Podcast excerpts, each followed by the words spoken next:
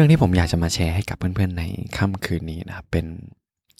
บทเรียนที่ผมเชื่อว่าเป็นบทเรียนชิ้นสำคัญ แล้วก็มีราคาที่แพงมากๆ ที่ผมจะจดจำไปจนวันตายนะแล้วก็มันทำให้ผมได้รู้สึกว่าไอ้บทเรียนที่ผมได้รับเนี่ย มันเป็นบทเรียนที่มีค่ามากๆ แล้วก็เป็นบทเรียนที่ทำให้ผมเนี่ยได้พัฒนาจิตวิญญาณของตัวเราเพิ่มขึ้นไปอีกนะครับ ซึ่ง ผม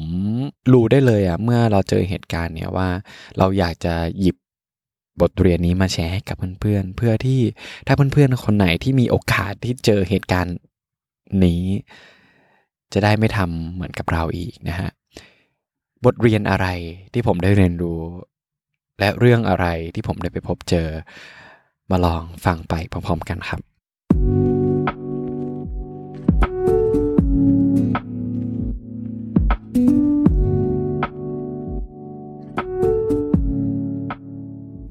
สวัสดีครับเพื่อนๆทุกคนครับ ยินดีต้อนรับเพื่อนๆเข้าสู่ เพื่อนกันคุยจนดึกเดิมอยู่กับผมโฟกนภัทรนะครับ ที่จะชวนเพื่อนๆ มานอนคุยกันก่อนนอนเกี่ยวกับเรื่องราวธรรมดาของชีวิตที่ทำให้เราเนี่ยได้เติบโตขึ้นเหมือนกับนิทานก่อนจบวัน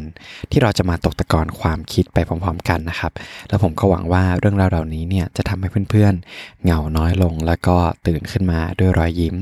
บนใบหน้านะฮะก็เป็น ตอนที่พิเศษมากๆ แล้วก็เป็นตอนที่ผมรู้สึกว่าผมดีใจมากๆเลยนะ ในที่สุดนะครับ เราก็จะได้มีช่วงช่วงหนึ่งที่เราเรียกว่า a r e t e r from a roommate สักที คือตอนแรกเนี่ยเราคิดไว้แล้วว่าแบบ เอ้ย หรือว่าอาจจะไม่มีเพื่อนๆแบบส่งอีเมลที่จะมาแชร์ประสบการณ์กันนะฮะ แต่ในท้ายที่สุดเราก็ได้มีรูเมทของเราอะมาส่งเรื่องมาแชร์ให้กับเพื่อนๆนะครับ เป็นคนแรก แล้วเราแบบดีใจและตื่นเต้นมากๆ ที่จะได้มีโอกาสมาแชร์ให้กับเพื่อนๆ ได้ฟังกันนะครับ เกี่ยวกับเรื่องราวของรูเมทของพวกเรานะฮะมาเข้าอินโทรกันเลยดีกว่า A letter from a roommate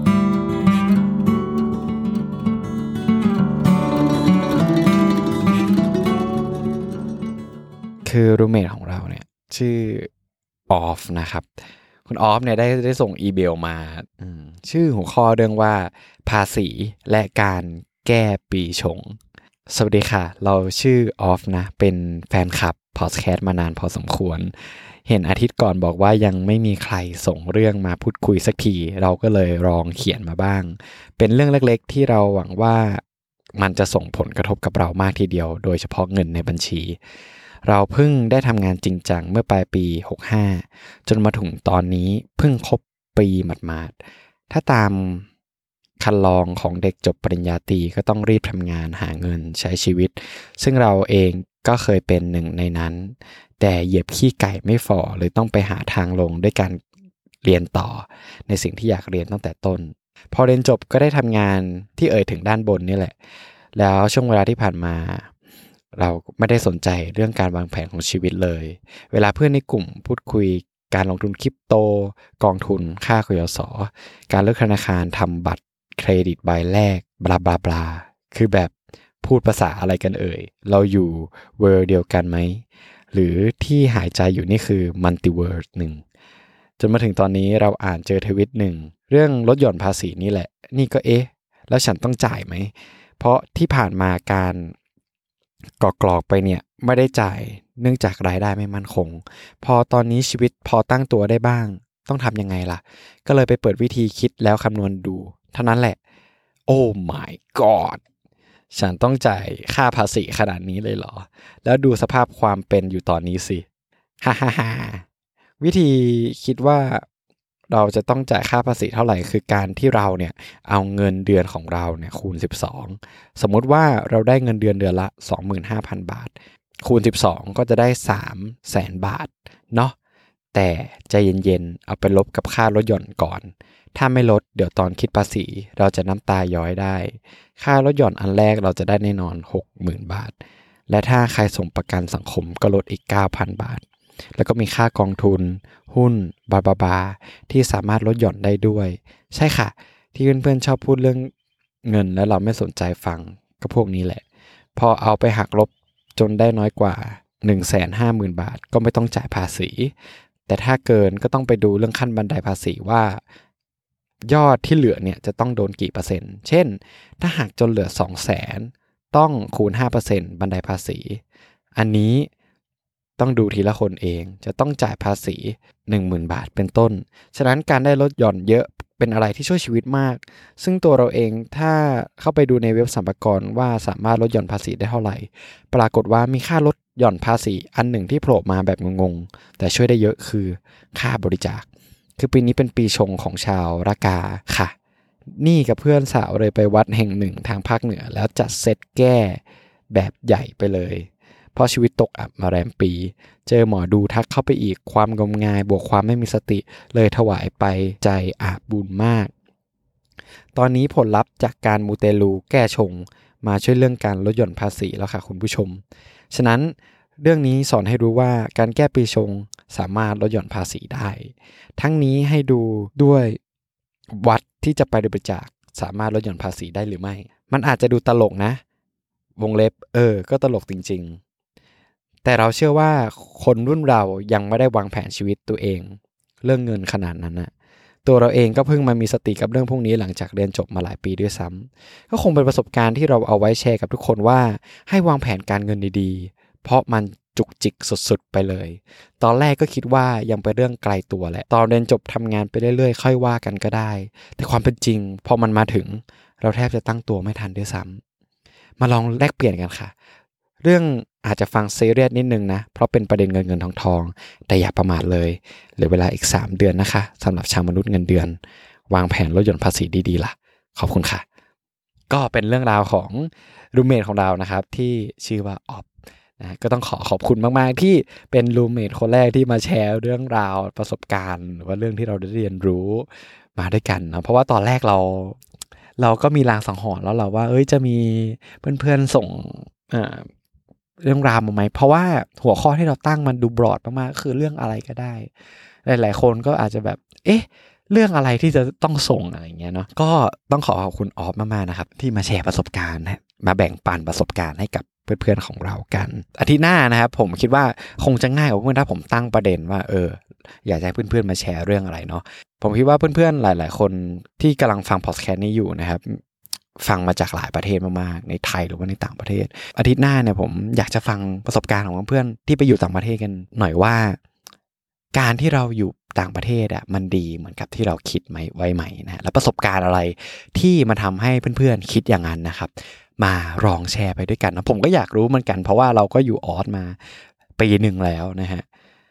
ก็มาแชร์ให้กันฟังได้นะครับ ก็รอฟังเรื่องราวของเพื่อนอยู่เนาะมาถึงเรื่องของตัวของเราเองนะครับ เรื่องที่ผมอยากจะมาแชร์ให้กับเพื่อนๆในค่ำคืนนี้เนี่ยมันเป็น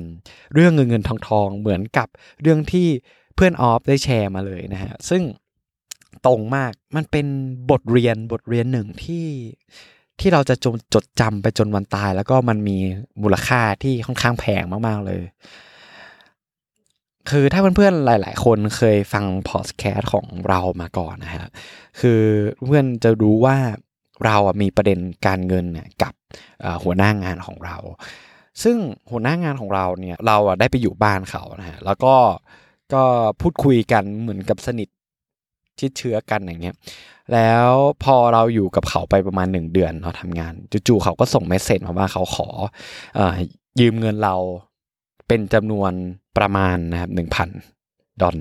ก็ประมาณสองหมื่นกว่าบาท ซึ่ง ซึ่งในตอนแรกอะ่ะ เราก็มีรางสังหรณ์เล็กๆของเราว่ามันเป็นเรื่องที่มันไม่ควรที่จะต้องมาขอยืมกันนะเพราะว่าเขาเป็นหัวหน้าเราเราเป็นลูกน้องอย่างเงี้ยมันดูแบบว่ามันไม่เมคเซนตั้งแต่แรกแล้วอะแต่ด้วยความที่เราอยู่บ้านเดียวกับเขา แล้วก็เราเพิ่งทำงานมาหนึ่งเดือนนะเรา เรามีความคิดว่า เฮ้ยถ้าถ้าเราไม่ให้ยืมอะเขาคงแบบ คงคงจะมองเราเป็นคนไม่ดีหรือว่าแบบเป็นคนไม่มีน้ำใจอะไรเงี้ยเออเราคิดอย่างนั้นเว้ยเราก็เลยแบบว่า เออ ก็ให้ยืมไปด้วยความที่ไร้เดียงสาด้วย เพราะว่าไม่เคยมีประสบการณ์ในการให้ใครยืมเงิน เพราะปกติก็แบบปฏิเสธตลอดเนี่ยเออแต่ครั้งเนี้ยมันยังดีที่หัวหน้าเนี่ยเขาคืนเงินเราเออซึ่งก็ไม่มีปัญหาอะไรครับ ก็ผ่านไป แต่พอมาครั้งที่สองเนี่ยแหละ มันเป็น มันเป็นประเด็นที่ทำให้ผมเนี่ยได้รับบทเรียนนี้ก็คือว่าในค่ำคืนหนึ่ง หัวหน้าคนนี้เนี่ยเขาก็ message มาผม แล้วก็บอกว่าเขาขอยืมเงินผมเป็นจำนวน 1,500 ดอลลาร์ ซึ่งตกอยู่ประมาณ 35,000 บาท ด้วยความที่เขาบอกว่าเขาจำเป็นที่ต้องส่งเงินกลับที่บ้านมากๆ แล้วตอนแรกผมก็จะปฏิเสธแล้วอะคือเรามานั่งคิดนะเว้ยว่า เฮ้ยมันมันมันมันไม่มี sense แล้วมันไม่ใช่อะ แต่ด้วยความที่เขาบอกว่าแบบ please อะเขาพิมพ์มาเลยนะเว้ยแบบ please แล้วก็ทำหน้าแบบน้ำตาร้องไห้เราก็รู้สึกว่าแบบ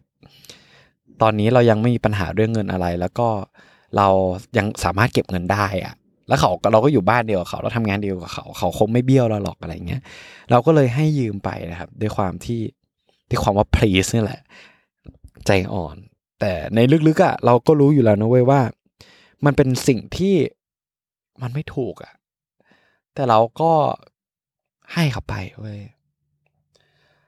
ซึ่งเขาบอกว่าเขาจะคืนเงินเราอาทิตย์หน้า แต่พอผ่านไปอาทิตย์หนึ่งสองอาทิตย์อะ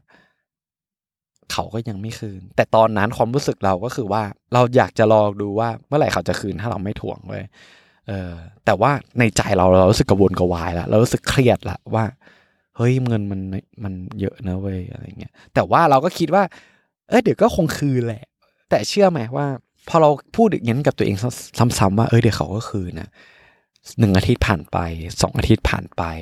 หนึ่งเดือนผ่านไปสองเดือนผ่านไป ยังไม่คืนเว้ยแล้วในความรู้สึกเราอะตอนเนี้ยเรารู้สึกอึดอัดมากๆ เรารู้สึกแบบ ไม่มีความสุขแล้วอะเพราะว่า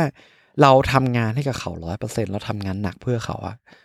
ทุกๆครั้งที่ผมเห็นหน้าเขาเราผมรู้สึกแบบโกรธมาก เพราะว่าเขาทำเป็นเหมือนไม่มีอะไรเกิดขึ้น แล้วแบบ ไม่พูดอะไรกับเราเกี่ยวกับเรื่องเงินเลยอะแล้วเรารู้สึกว่าแบบว่าเฮ้ยมันทำไมคุณไม่แฟร์กับเราอะเพราะว่าเราแฟร์คุณมากๆเรา เราช่วยเหลือคุณเราทำงานกับคุณเราไม่เคยที่จะแบบว่าทำตัวแย่เลยอะเออ เรารู้สึก down มากๆเลยตอนนั้น จนเราแบบทักเขาไปว่าเฮ้ยเราจำเป็นต้องใช้เงินนะซึ่งเอาจริงๆ เราก็ตอนนั้นเราก็ไม่ได้จำเป็นหรอกแต่ว่าเรารู้สึกว่าเงินเราเราต้องได้คืนใช่ปะ เราก็บอกเราจำเป็นต้องใช้เงินนะช่วยแบบภายในวันที่สิบเนี้ยช่วยส่งเงินมาให้หน่อยได้ไหมเงี้ยเขาก็เดินเข้ามาแล้วก็แบบยิ้มแล้วก็บอกเฮ้ยขอโทษเขาลืมไปเลยอะเขานึกว่าเขาเขาส่งเงินให้เราแล้วอย่างเงี้ยเขาบอกว่าเออเดี๋ยวส่งให้นะ เพราะว่าตอนนั้นอะมันเป็นวันที่หนึ่งไว้จำได้ มันมีเวลาอีกประมาณหนึ่งสัปดาห์กว่าที่จะแบบคืนเงินเราแต่เชื่อไหมว่า พอเวลาผ่านไปอะในท้ายที่สุด เขาก็ เขาก็เงียบเว้ยแล้วพอมันถึงวัน deadline จริงๆเราก็ทักเขาไปอีกรอบว่าเราก็บอกว่า เฮ้ยเนี่ย เราคิดว่าหัวหน้าลืมลืมเงินของนภัสนะเงี้ยแต่เชื่อมะว่าเขาตอบว่าไงเขาบอกว่า เดี๋ยวอาทิตย์หน้าจะคืนให้นะเงี้ยคือตอนนั้นน่ะ พอเราได้รับคำตอบนั้นเราแบบโกรธมาก เราอยากจะอยากจะแบบพิมพ์ว่าไปเลยว่า แบบกูทำงานให้มึงแบบร้อยเปอร์เซ็นต์มากๆ กูแบบ ช่วยเหลือมึงกูคิดดีกับมึงทำดีกับมึงทุกอย่าง แต่ทำไมแบบ มึงไม่แฟร์กับกูเลยอย่างเงี้ย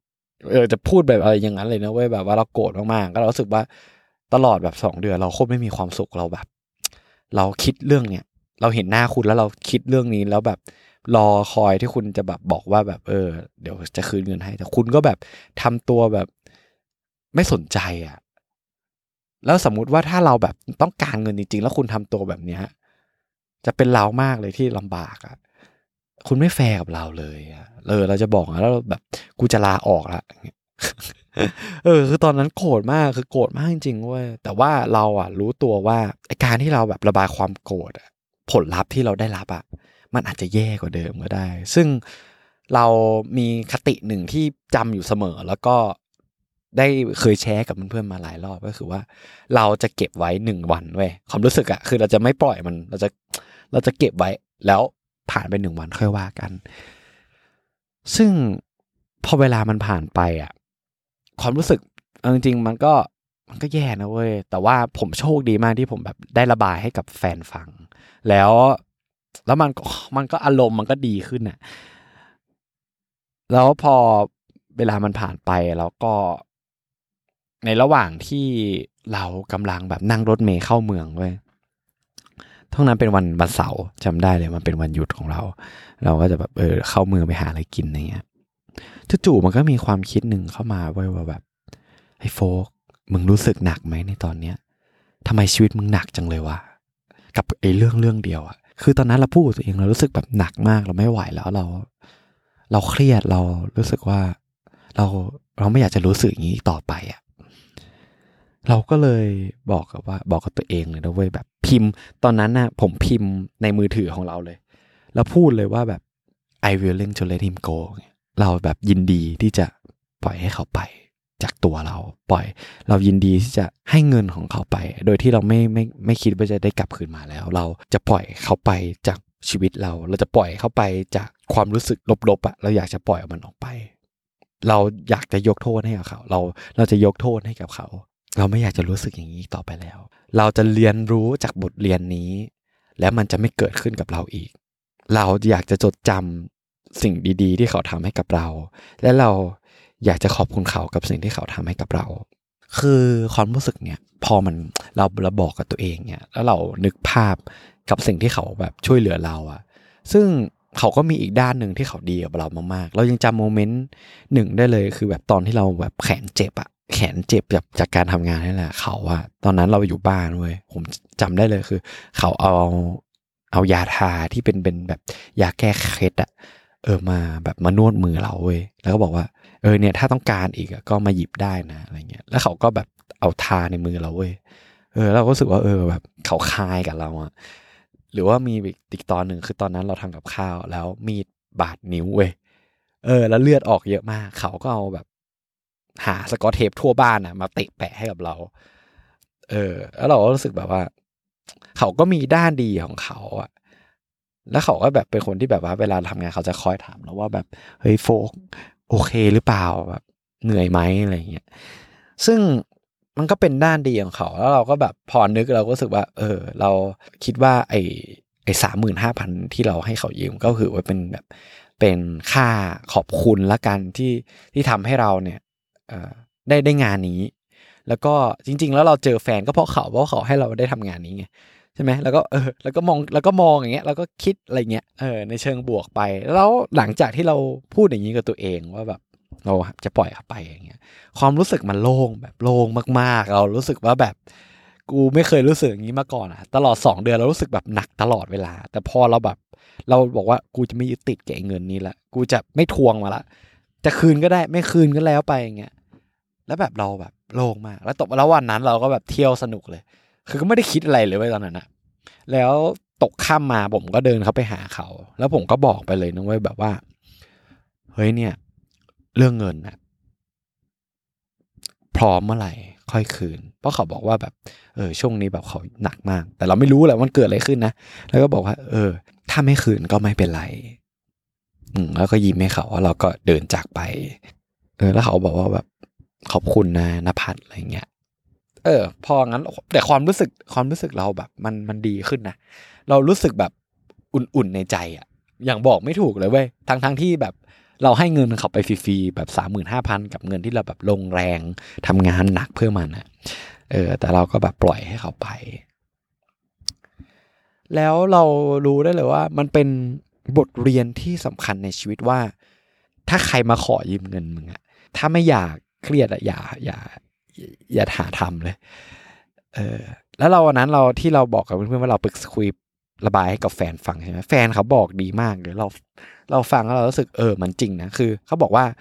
ปกติเขาเป็นคนที่ไม่ค่อยจะให้ใครยืมเงินเลยเว้ยแต่ถ้าเขาจะให้ใครยืมเงินนะเขาจะถือได้เลยว่า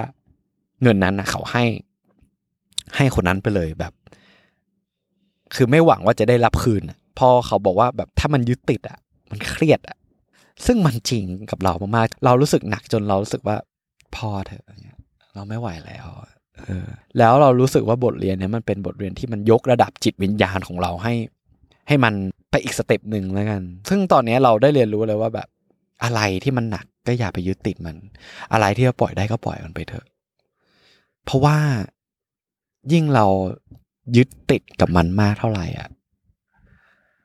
เราจะโคตรไม่มีความสุข แล้วก็เราจะเสียเวลากับชีวิตในปัจจุบันของเรา ไปคิดแต่เรื่องอะไรพวกเนี้ยทั้งทั้งที่จริง ๆ แล้วแบบ ถ้าเราปล่อยเรื่องนี้ไปอะสิ่งรอบตัวเราข้างหน้าตัวเรา เราอาจจะเจอสิ่งที่แบบสวยงามเราจะมองเห็นสิ่งที่สวยงามก็ได้นะเว้ยแต่พอเรายึดติดกับมัน เรามองอะไรไม่เห็นเลยสักอย่าง นอกจากความเครียดความหนักที่มันอยู่ในตัวเรา นั่นแหละ ผมคิดว่าบทเรียนนี้เป็นบทเรียนที่ผมอยากจะแชร์ให้กับเพื่อนๆมากๆ หรือถ้าเพื่อนๆคนไหนแบบเจอเรื่องเช่นเดียวกับผมหรือว่าแบบเจอเรื่องหนักๆที่มันอยู่ในตัวเราอะปล่อยไปเถอะครับยึดติดกับมันมันไม่ได้ช่วยอะไร เพราะอย่างที่เราแบบมองเราให้เขายืมเงินอะเราไม่สามารถควบคุมเขาได้เลยว่าแบบจะให้เขายืมคืนเงินเราเมื่อไหร่อะ มันเป็นเรื่องที่เราไม่สามารถควบคุมได้ นอกจากเราควบคุมตัวเองด้วยการปล่อยมันไป แล้วผมก็โล่งมากๆ ซึ่งแบบเพื่อนๆหลายคนแบบไอ้อย่างของมึงวะมึงแบบโลกสวยไปไหนไอ้โฟกอย่างเงี้ย ซึ่งเราก็คุยกับตัวเองนี้เราก็พูดกับตัวเองนี้เหมือนกันนะเว้ยแบบก่อนที่จะมาแชร์เพื่อนๆว่าเออเนี่ยเพื่อนๆก็คงคิดแหละว่าไอ้โฟกมึงโลกสวยเกินไปนะเว้ยแต่เชื่อไหมว่าพอเราปล่อยเรื่องนี้ไปความรู้สึกมันดีขึ้นมาจริงๆนะนั่นแหละครับ ก็นี่คือเรื่องราวที่ผมอยากจะมาแชร์กับเพื่อนๆได้ฟังกันในอาทิตย์นี้เนาะอืมก็หวังว่า เรื่องที่ผมได้มาแชร์กับเพื่อนๆ จะมีประโยชน์กับเพื่อนๆ ไม่มากก็น้อยนะฮะถ้าเพื่อนๆไหนชอบนะครับแล้วรู้สึกว่าตอนนี้มีประโยชน์กับเพื่อนๆ ก็อย่าลืมเช่นกดให้ดาวนะครับ ให้รีวิวได้ใน Spotify Podcast Apple Podcast หรือว่าใน Podcast ทุกๆ แพลตฟอร์มนะเพราะว่ามันจะทำให้ผมเนี่ยมีกำลังใจในการทำ Podcast นี้ต่อไปมากขึ้นจริง ๆ นะครับ แล้วมาลองดูกันว่า ในอาทิตย์หน้าเรื่องที่ผมอยากจะมาแชร์กับเพื่อนๆ คือเรื่องอะไร ผมขอให้เพื่อนๆนอนหลับฝันดีนะครับ